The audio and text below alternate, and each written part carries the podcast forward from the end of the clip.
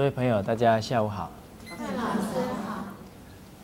我们上一节课提到治愈欲望啊，最常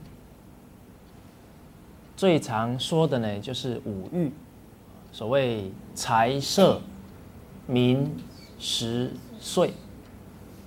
假如人不懂得节制这些欲望，可能一生啊，都落入欲望的追求，不能自拔。那这样人生走过来就会很空虚，甚至于啊，会造了很多难以挽回的事情，会造很多让自己后悔莫及的事。那我们接着看第四个食。啊，吃东西的欲望，这个也要啊节制。我们现在人吃东西不节制啊，吃到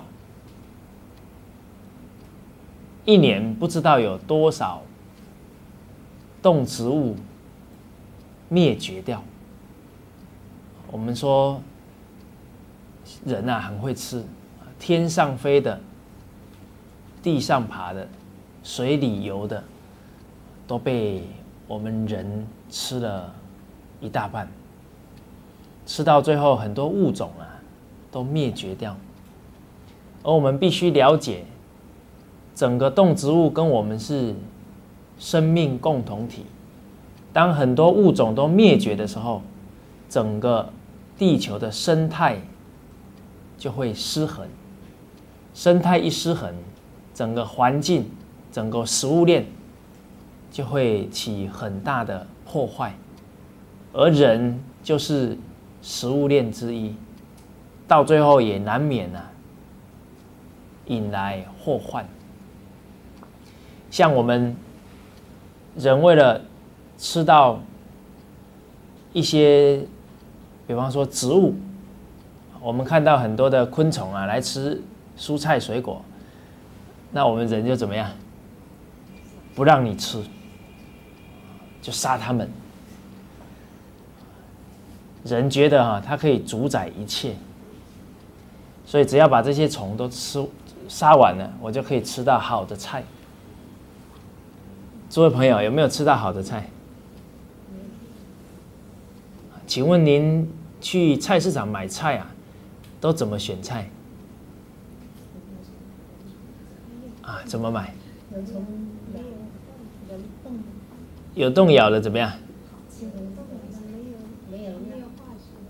哦，有洞咬的再买，因为有洞咬的代表还有虫在，代表没有喷什么农药。这个是代表啊有判断力才会这样选，才会这样选。我们来看一下，科学进步是不是就代表人的生活会更好？这不一定啊。农药的发明是科学进步哦，但是农药的发明却让我们人呢三餐服毒啊。三餐在吃什么？吃农药啊。依据数字显示，台湾一年啊，一个人平均分到二点七公斤的农药，多不多？多啊。很多农农民种的菜，他敢不敢吃？他不敢呢。很多农民啊，喷农药，从本来用一种农药，到最后一种啊没效，变两种，两种又没效，变什么？三种。每一桶农药里面是加了三种剧毒农药一起喷。所以很多农民有很几次经验都是喷到一半啊，自己昏倒了。为什么？农药会挥发，啊，到最后自己闻的太多了也昏了，送医急救。所以他们在喷农药十点以后不喷，因为白天十点以后太阳怎么样？大了。太阳一大呢，照射怕那个农药挥发太快，它跑不及，所以他们都是很早以前太阳不大起来喷。诸位朋友，你说我们三餐服毒要怪农民，要不要怪农民？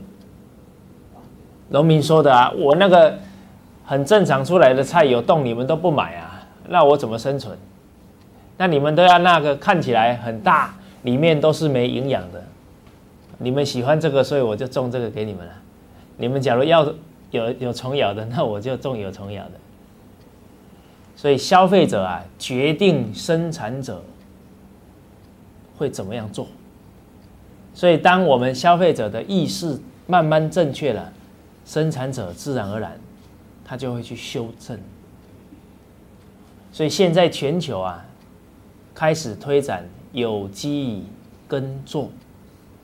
有机耕种就是恢复自然的种植方法，用很多的有机肥，让土壤啊很肥沃，不要再用农药啊去喷。其实当土壤很肥沃的时候，这一棵植物长起来抵抗力怎么样？就很好。但是因为现在大部分的土地啊，不是施有机肥，而是施什么？化学肥料，化学肥料都是化学制造的，没有太高的营养，所以植物长期用化肥啊，这一个土地啊，就慢慢怎么样，贫瘠了，没营养。那因为越没营养，长起来的植物就没有抵抗力啊，所以一没有抵抗力就招什么？招虫嘛。所以我们又怎么样？喷农药。所以恶性循环，没吃到了农药，也把大地啊毁掉了。所以很多的田地，差不多喷农药、用化肥，用个十年左右啊，这一块土地就要荒耕了。所以慢慢这一条路继继续走下去，地球的土地啊，一点一滴都在。破坏掉，所以保护大地啊，从哪里开始？从你吃东西开始。我们之前课程也有提到，吃东西呀，就是举手之劳的环保。你吃肉啊，它要更多的地呀去种这些谷类，所以就必须把原始森林啊砍伐掉。所以，我们吃的东西是连带着整个地球的生态，连带着整个地球的土壤，甚至于空气都在里面。所以，地球与我们是息息相关。当我们都可以顺从自然的话，那大地啊才能恢复生机，才不会继续被化肥跟农药摧残。大自然有一个很微妙的法则，你怎么对别人啊，别人就怎么对你。不管人也好，不管任何万物啊，都是如此。你去踢石头一下，它就怎么样？它就给你回敬一下，叫反作用力。你去称赞花朵，它就给你开的更美丽。相同的。你要这些昆虫绝子绝孙，它也要你绝子绝孙。我们继续这样喷农药下去，它不止不绝子绝孙啊！因为万物都有求生的本能，所以你这一种农药给它喷下去呢，它就开始基因突变，一变化呢，农药没效。你继续再加强，它就继续突变，到最后你杀不了它，但是却杀死自己，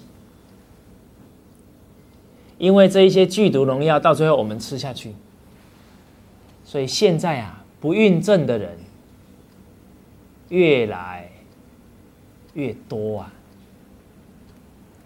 所以你看，本来要杀昆虫，到最后变成了伤害了自己。所以人假如纵欲啊，到最后还是危害自己。我们说，对于植物如此，我们对于动物，假如继续为了满足我们的食欲，大量的用杀虫剂，大量的用荷尔蒙、抗生素下去的话，那终究这个危害啊，还是会回到自己的身上来。所以听说啊，现在有不到十岁的女孩，她的月经就来了，来的越久，寿命越短所以人类啊，要静静思维，为后代子孙着想，不要为了一个小小的嘴啊，把自己的生命、把后代子孙的生命、把宝贵的地球啊。都耗上了，这个太不理智了。所以这个吃东西呀，我们要冷静啊来学习。所以之前课程里面提到如何吃出健康，啊，希望诸位朋友能够再进一步啊多学习。其实人呐吃不出食物的原味了，人呐也活不出做人的原味了。所以你看，很多事都是由心想生哈。人的心呐，活在表面当中，活在麻木当中，所以乐啊，不是真的，是麻木用的。吃啊，不是真食物味道，也是拿来麻木用的。因为调味料啊，一大堆煎煮炒炸，你的舌头都被他们骗了，吃不到食物的甘甜。吃不到食物的那种能量啊！好，不知道诸位吃一些有机的蔬菜水果，吃下去会不会觉得全身好像呢很有力量？啊，我会有这种感觉，因为啊，我们长期不吃这一些有毒害的东西，不吃这一些加荷尔蒙、抗生素的东西，所以慢慢呢，身体啊干净。你的身体越干净，对脏的东西呀越敏锐，一吃就知道。我记得呢，我们出外去吃，一吃那个面啊，马上可以判断了，一定加味精，因为我们已经长期啊不吃味精，也由于这样啊，常常几盘青菜啊，我们吃起来就特别有味道，因为你的舌头已经很敏锐了。所以啊，不能吃不出食物原味，当然更不能活不出啊人的味道。诸位朋友，人的味道绝对不是财色名食睡啊，人的味道是仁义礼智信啊，这才是五常人的常道啊。当一个人能够仁，处处替人着想；当一个人处事都是遵循道义、谦恭有礼，又很有智慧，处处啊能够通权达变，言出必行，很讲信用。当您看到这样的朋友，你的内心啊会打从心里的欢喜，打从心里的一种崇敬。之意，这个才是真正做人的味道。一个人要活出做人的味道，一定要先把根基扎好。所以，当我们希望我们的学生跟孩子，他的一生啊，能够真正活出做人的尊严，那这个时候，我们就要赶快把这一些仁义礼智信。五伦大道之理，赶快扎根。好，所以第四个人类的欲望要节制，就是我们食物啊，吃食物。最后一个是睡，这个睡呢，不是指睡觉而已。现在有没有朋友不用睡觉？还是要哈？这个睡觉啊，是一种休息。我们都是吃五谷杂粮啊，也是要把机器啊稍微停停顿一下，让它呢新陈代谢一下啊。所以睡眠呢也很重要，但是你太过了就不好。比方说我们三四十岁的人，可能每天呐睡个六个半小时、七个小时，应该就足够了。那老人家可能就六个小时或五个半呐，就够了，就随顺呐我们的整个身体机能。那你小孩可能要给他睡个八个小时到九个小时，因为啊，小孩子年纪小啊，他在长内脏，而睡觉啊会让他成长的好，睡觉啊会让他的免疫系统提升的很快。而睡觉也要抓好时间。人类最强的解毒系统是肝脏，而肝脏，我们的整个血气的行走啊，肝脏是十一点到一点，胆是一点到三点，所以这四个小时最好都能睡觉。说到这里，香港人会很痛苦。因为啊，这个十一点好像才刚开始啊，夜生活的地区啊，文明啊不容易高度发展。我们看看文明高度发展的地区，常常都在比较寒冷的地方。你看欧美国家，你看中国，黄河流域。这一些文明，天气都比较冷，天气一冷啊，早睡早起，这个也是道法自然。那很多人都有睡午觉的习惯，诸位朋友，您觉得午睡午午睡要睡多久？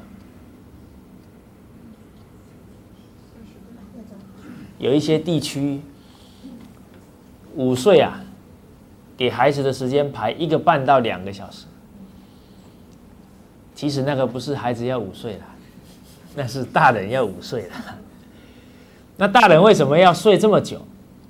其实有原因，因为啊，他们中午吃很饱，大鱼大肉嘛，结果脑子里面的血液往哪里跑？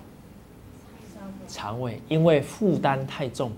大量的血液啊，要往胃肠跑，结果这么血液都下来了，脑子怎么样？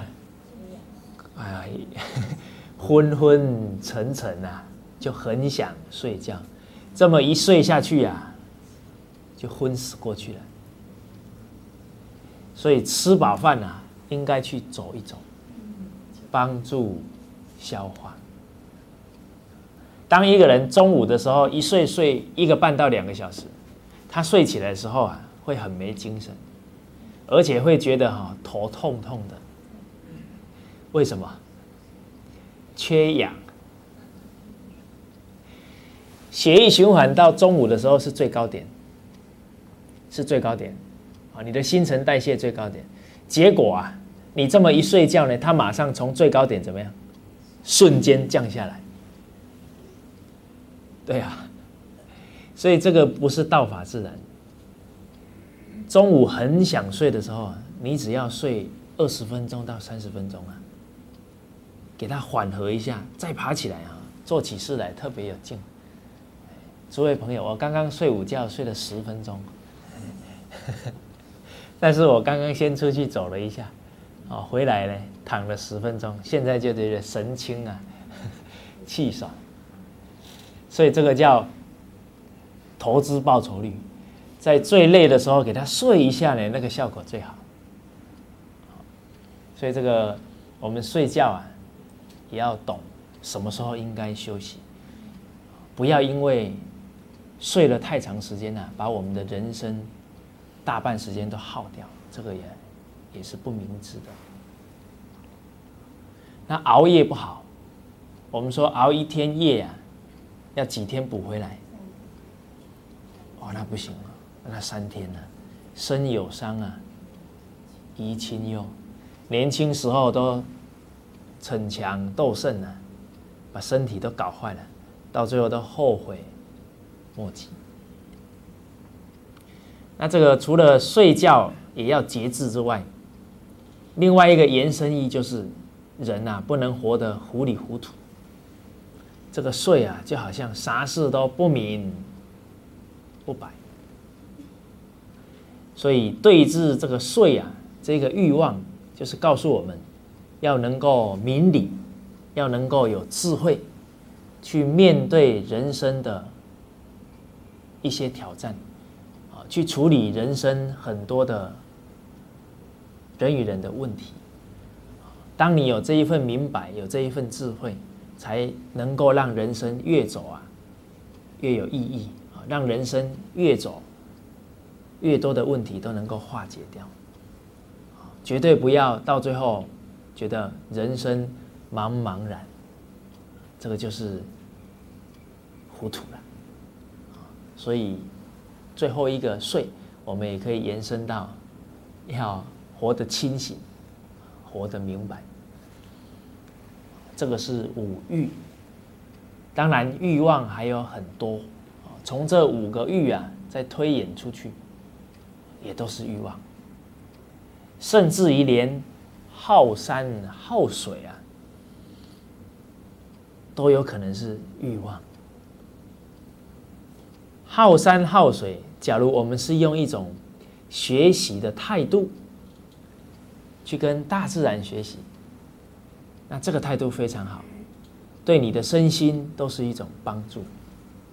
但是，假如我们太过了，对山对水已经到痴迷的状况，已经到抛饵、抛妻、抛饵的状态了，那这个就已经变成什么欲望了，变成占有欲了，这个就不好。所以，中国的中庸之道。确实很有义义理在里面。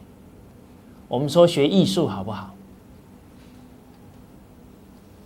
学艺术很好，去欣赏，去鉴赏。但是，假如学艺术学到太过了，把生活呢搞得很糜烂了，那就不好。我们看到很多的艺人，曾经也飞黄。腾达，可能三五年之后变成街头卖艺呀。我们那一天刚好到文化中心去的时候，看到两位艺人，哦，他们吹的可能是中美洲的音乐啊，用的是那个竹子做的乐器，吹的非常好听，在他们。在演奏的地上啊，有他们出版的那个 CD 片，但是现在却沦为什么街头卖艺，所以他忘记了艺术啊，是拿来陶冶人的性情，不是拿来赚钱，不是拿来赚了钱之后去纵欲的，所以。有才能而没有德行啊，人生还是会空茫一场，甚至于还会造很多的罪孽在其中。所以德行啊，还是根本。因为艺术人啊，他一有钱而无德，在那样的环境之下，特别容易沾染什么财色名食。所以，他们的生活也怎么样？嗯，不正常。所以任何的欲求啊，都要节制，都不可以太过，也不可以去占有。好，那当人懂得节制欲望，你就会烦恼轻呐，智慧长。那我们接着来看下一个重点。在修身当中，必须要迁善改过。那还没讲迁善以前，要先论改过。假如人的过失不改，纵使有在行善，就好比你拿了一个桶子，你在那里加水，但是桶子底下破了两个洞，再怎么加都怎么样？漏光了，漏光了。所以未论行善啊，先须改正自己的过失。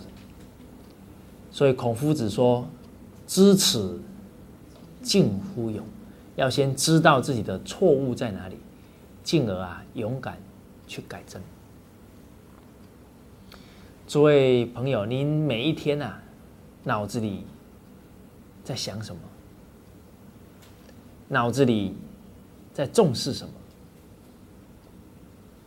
每天在想什么？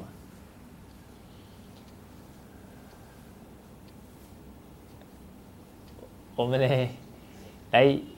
跟圣贤人比比看，看他们每天在想什么，我们每天在想什么，我们知道差距了才怎么样，才能跟上啊。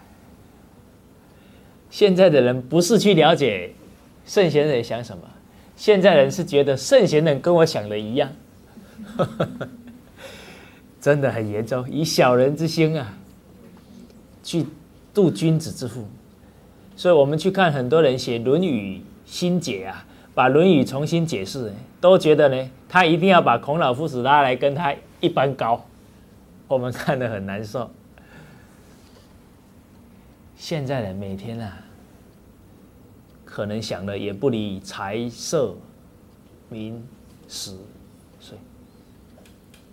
当我们还没遇到圣贤学问的时候，每天就想着谁没有重视我，每天想着哪一家餐厅又开幕了。哦，我们一定要去吃个痛快。哪一家是吃到饱的？每天聊的都是这这些东西，有没有？每天聊的哪哪里剪头发特别贵，又特别好看。啊，现在的影星又穿哪一个哪一个牌子的衣服？每天聊这个，诸位朋友聊这个，自己开智慧了吗？聊这个，孩子教育成功了吗？所以，我们现在啊，我们说啊，要换心，要换脑，改正过来，要把这个难得的人生啊，好好运用。夫子说啊，他每天担心四件事：德之不修，道德不能每天呐修养；学之不讲。一天不能好好讲学，利益众人，利益学生，这是他第二个忧虑的地方。第三个，文艺不能喜，闻到正义、闻到善的东西，不能马上去做啊，这是夫子第三个忧虑。不善不能改，自己有缺点过失的时候，没有及时改正，这也是夫子担心的事。所以夫子每天想着提升自己，造福于人，想着每天行善，每天改过，所以确确实实令我们呢汗颜，也令我们要赶快啊见贤思齐。唯有像夫子这样的一种态度，才能让我们。得日进啊，过日少，这样你就能功夫得力啊，就能时时活在学而时习之，不亦乐乎的喜悦之中。那我们先来看看改过，改过啊，要发三种心啊，三种心。我们说啊，君子立志长，小人常立志。君子一立定志向啊，终身不改。所以夫子啊，十五而志于学，因为志于学之后就坚持到底，所以夫子三十而立呀，学问就怎么样，就成就了一个很很好的根基了。夫子要花十五年而立呀，我们要花多少年？对呀，所以这个时候要勇猛的去改过啊。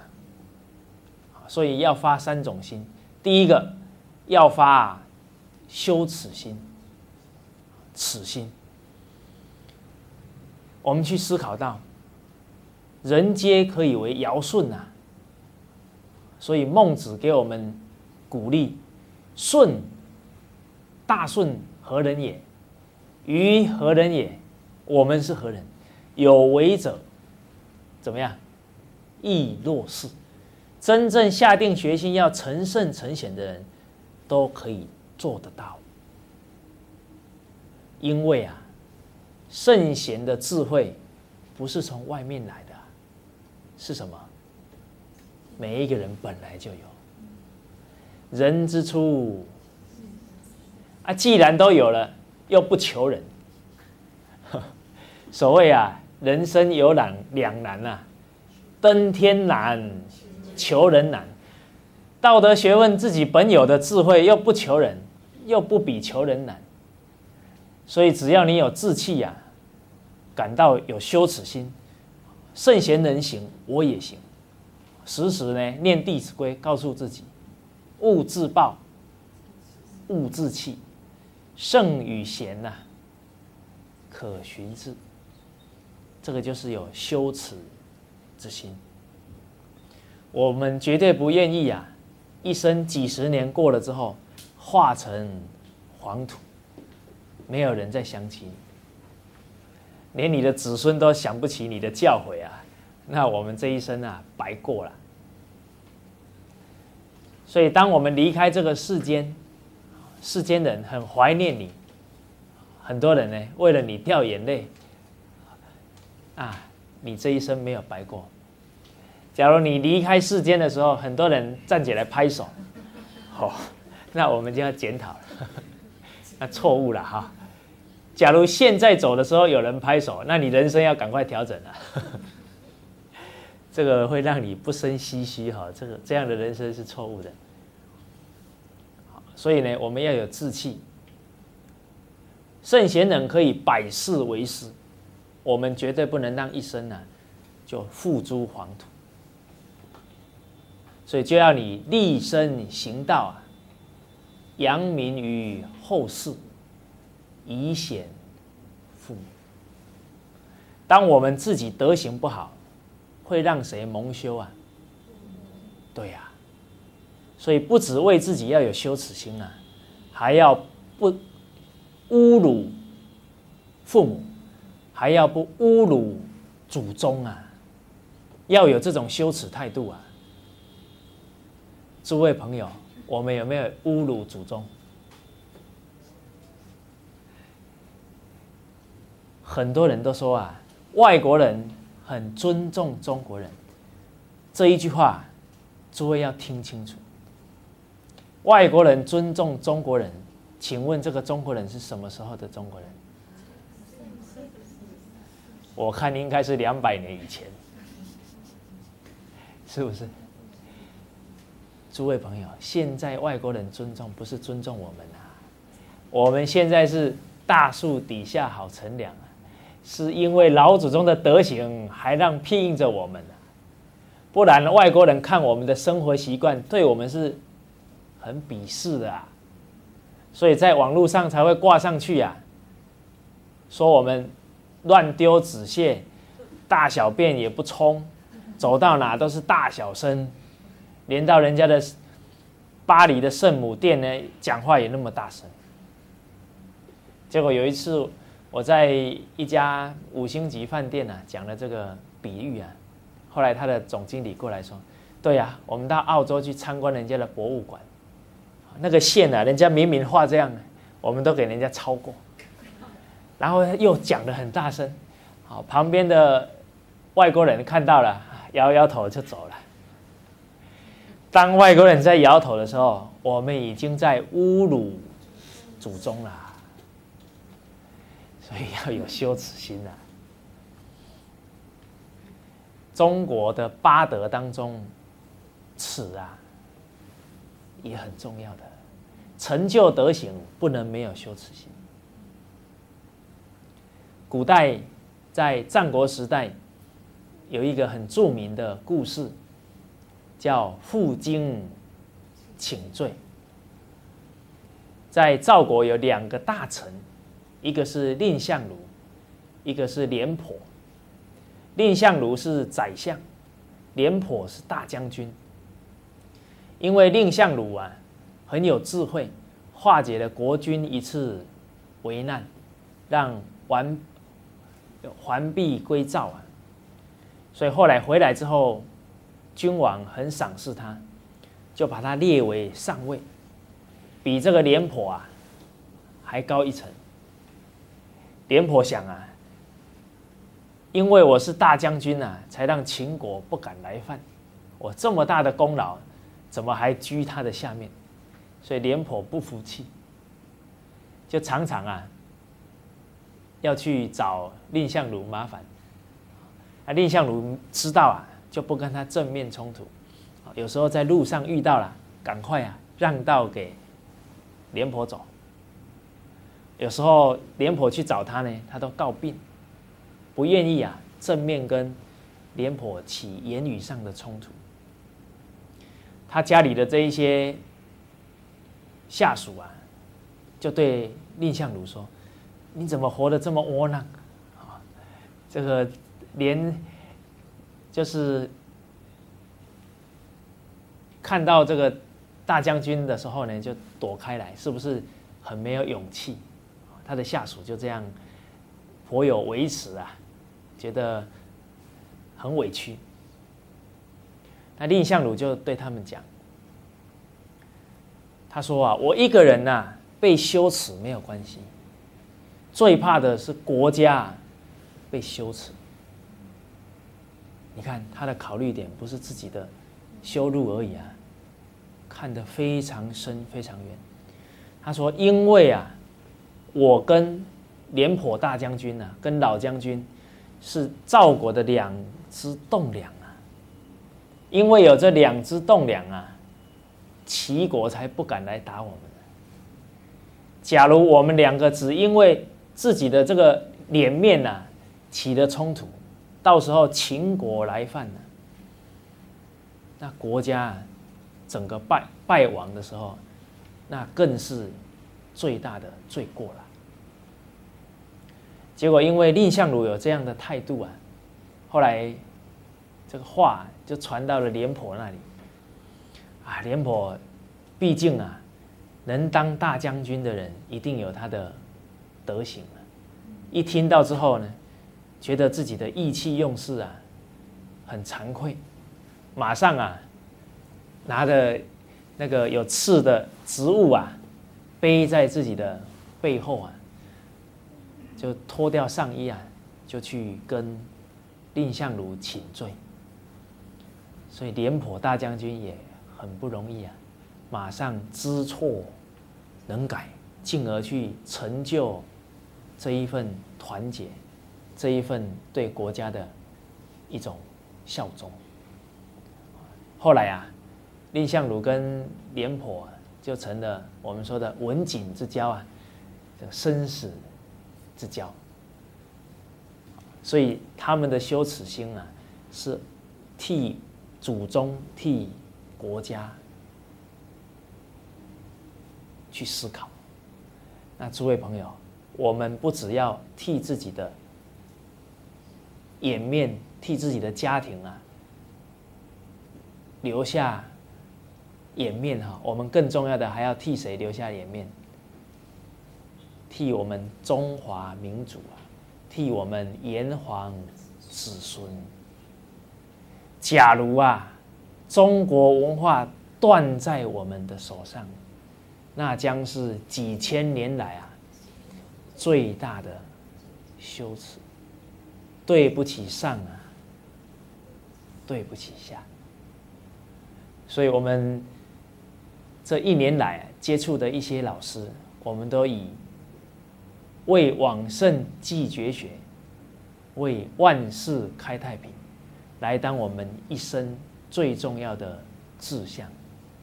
而人只要有这一份志向，有这一份羞耻心，何愁学问不成？何愁啊，道业不成就？好，所以改过啊，第一个要发此心，要长长久久发下去，不能小人立志长，常常在那里打气，啊，三天两头要重立一次，不行啊。好，第二个要发畏心，敬畏之心。我们俗话说啊，举头三尺有神明。其实这个神明啊，也可以当做啊你的良心呢。当你错事做越多啊，心里越不踏实，常常还会做噩梦啊，惊醒起来，每天活在生怕露出马脚、东窗事发。这样的人生啊，迟早身心俱疲，常常做坏事啊，不敢改过的人啊，是癌症的高危险群。很容易得癌症。所谓“若要人不知啊，除非己莫为”，所以我们一定要有这个敬畏之心。你不要说没人知道啊，做任何事，天知啊，地知，你知啊。所以人要活得很很坦荡荡啊，就要对万事万物。对自己所作所为要有敬畏之心，不能再犯错。有这样的态度啊，就不容易再犯错。第三个要发勇心，勇猛的心。面对自己的错误啊，就像卢叔叔讲的那一句话，对自己要怎么样？哦，你们印象也这么深。了凡四训做了一个比喻啊，他说：发现自己的过失啊，要像毒蛇啮指，像百步蛇啊，咬了你的手指，怎么样？你这个时候还会不会说：哎呀，好痛哦，好痛？会不会啊？想都不会想，刀子拿起来怎么样？直断其根呐，不能有丝毫的凝滞，不能有丝毫迟疑。要有这种决心啊！面对你的缺点，你可不要把它当好朋友一样继续认贼作父啊！不行，马上剔除。当然哈，这个马上剔除啊，绝对不是一次就成功了，是你要有这种态度，越错啊越勇，倒了之后还要再怎么再爬起来，总有一天把它克服掉。总有一天呐，能够把我们的惯性、坏习惯的惯性，把它怎么样推倒、推动。这个时候，你好习惯就慢慢的形成。我在看《三国演义》的时候，其中有一幕让我印象最深。不知道你们跟我们一跟我一不一样？印象最深的就是赵子龙救阿斗。你看。赵子龙救阿斗的时候，念头只有什么？只有一条啊，杀出一条血路来，保住什么？阿斗。用赵子龙这种英勇的态度啊，跟你修学学问一模一样。几十万大军就像什么？几十万大军啊，就像现在外面的诱惑一样啊。就像我们的坏习惯一样，如潮水一般涌过来啊！但是赵子龙完全不退缩啊，冲出去。这个时候他还有没有想说：“哎呀，我今天不休学了，我今天不读书了？”他会不会起这个念头啊？不会啊，他一心一意只想把这个组织救出去。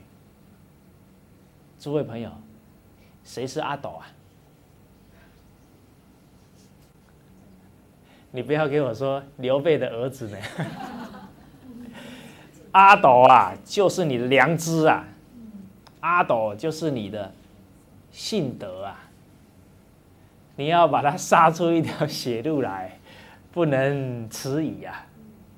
在现在这个社会当中，不进啊，就是退了。当你真正能够坚持改过三年，保证你柳暗花明又一村，后面就好走了。所以修行最难的地方啊，就是在前三年。这个时候不能有丝毫松懈。你假如一日曝之，十日寒之，不仅没有进步啊，会退。我有一个学生呢，他换了好几间学校，才小学而已。那为什么被换呢？因为学校把他剔除出来，行为啊。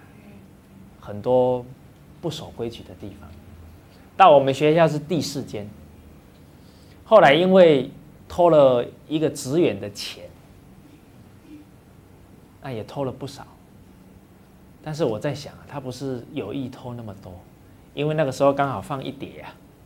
我在想，他可能要抽一张哈，情急之下全拿走了。结果刚好我们这个职员。看到他来了，要去上厕所，突然觉得，哎，不对，赶快冲回来。结果一冲回来啊，就把他叫住了。那隔天呢，就请了很多，请的警察过来做笔录，因为他还小嘛，也不不算犯法。但是啊，我们要假戏怎么样，真做啊，要吓吓他。后来啊。警察把他审问完之后，他也很落寞了，就坐在阶梯上。刚好那一节课啊，我没课，我走过去看到他的背影啊，虽然没看到他的脸啊，也可以感受到他很绝望啊。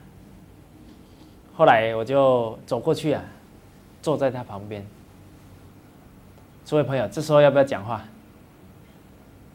此时无声呐，胜有声，所以言语啊还要看气氛。这个时候呢，让他静一下，我们陪他坐一下。坐了差不多一分钟左右啊，三十秒到一分钟，他就开口。他说：“老师，我很想死。”现在想死的孩子多不多啊？一个人为什么想死？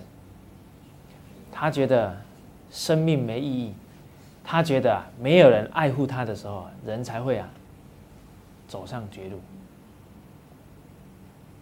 那我就问他啦，这个时候你不能很紧张哈，当老师有时候还要演得很镇定。我就跟他说，那你为什么很想死？死死啊引导孩子把原因找出来，他才不会在那里啊自自怨自艾。你为什么想死？他说啊，没有人喜欢我，没有人喜欢我。那我接着跟学生说，因为这时候啊，他情绪很不好，我们要安慰他一下。我说，福玉老师会很讨厌你吗？全校啊，有两个老师对他蛮照顾的，我就举了，福玉老师会讨厌你吗？他马上呢，头低下来不说话。那我们接着又说了，那蔡老师会讨厌你吗？啊，他摇摇头，没有。诸位朋友，讲话顺序要是学问啊，我们不能先说自己，这样太太骄傲了。要先举别人，后举自己。那这样啊，就平和了他的情绪。因为人情绪太大的时候，是听不进去道理的。等他平和下来，我们接着就说了，说那人家为什么不喜欢你？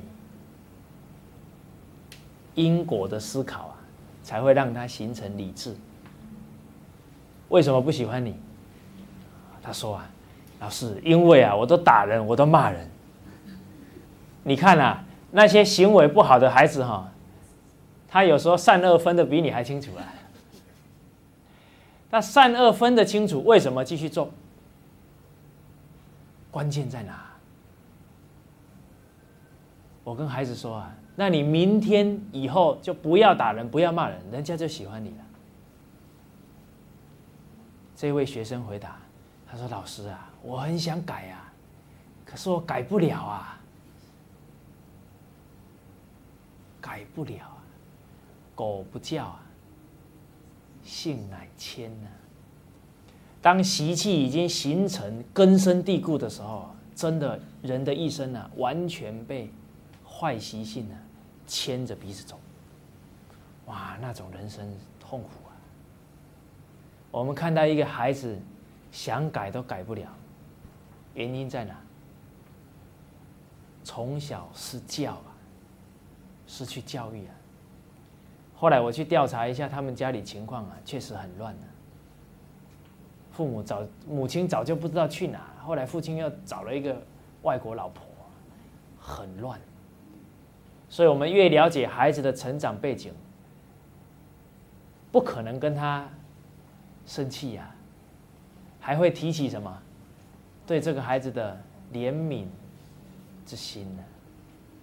所以诸位朋友，可恶之人呐，必有可怜之处。我们要去宽恕啊，转怒为恕。所以一个人要改过，你今天要自己改过也好，要让孩子改过。甚至于要让你的亲友改过，你都要用你的德行，加上你的耐性，去陪伴他。所以那一天以后啊，我就拿了一本小本子，我跟这一位学生讲，我说呢，这一页打开来哈，这边是优点，这边啊是缺点，你每天呢来跟老师报告报道，看到今天做什么好事，今天啊。做什么坏事？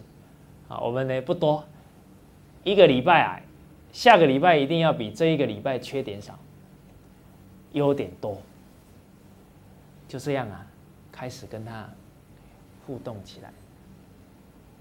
所以人生呢，总在遇缘不同。一个孩子能够遇到好的父母啊，那他一生呢，根基就扎好了。一个孩子能够遇到好的师长、好的长辈啊，也能够助他人生啊一臂之力。所以，我们也要期许自己啊，有好的德行，能够啊成为这一些晚辈的一臂之力，能够啊成为晚辈一生很重要的缘分。所以。除了有此心、有畏心，还要有勇心，而这一份勇心啊，还有赖于长辈、朋友的支持、鼓励才行。那现在诸位朋友，您要成就道德学问哈，您不要渴望别人来给你鼓励拍手。为什么？我们现在啊。文化是已经到谷底了，现在要拉起来是最艰苦的时候。所谓登高必自卑啊，行远必自耳。第一批人最辛苦，第一批人啊，成长的也最快。所以我们现在做的时候啊，身旁大部分的人不会支持你，很多人还会笑你，那么笨。吃亏，哦，哪有这么笨的人？啊，对人家这么好，人家会对你好吗？太多的质疑啊，可能会成像潮水一样怎么样，向你涌过来。这个时候啊，你就要有人不知而不愠啊，不亦君子乎？人家都不理解我们，我们还是啊，循着正确的人生去走。而当你能这样子有勇气、有决心，等你走了三个月、六个月之后啊，慢慢的他们看到你有这么大的变化，包含自己的德行，包含家庭的生活、工作情况都能有变化的时候，这一些亲友就会怎么样？就会企鹅效法，企鹅跟随了。所以带头的人总是要更有勇气。我们说啊，大人的世界里面，别人不会听你说什么，别人只会啊看你做什么。所以我们有这一份羞耻心，希望能够继承往圣的绝学，就必须呀，要能够忍受这一些过程。当我们真正演出来了，就是我们说的时机。所谓为人演说，这个顺序不能颠倒。你一开始就讲一大堆啊，到时候人家就看你都没做到，你就气死了。所以先演好再说。好，谢谢大家。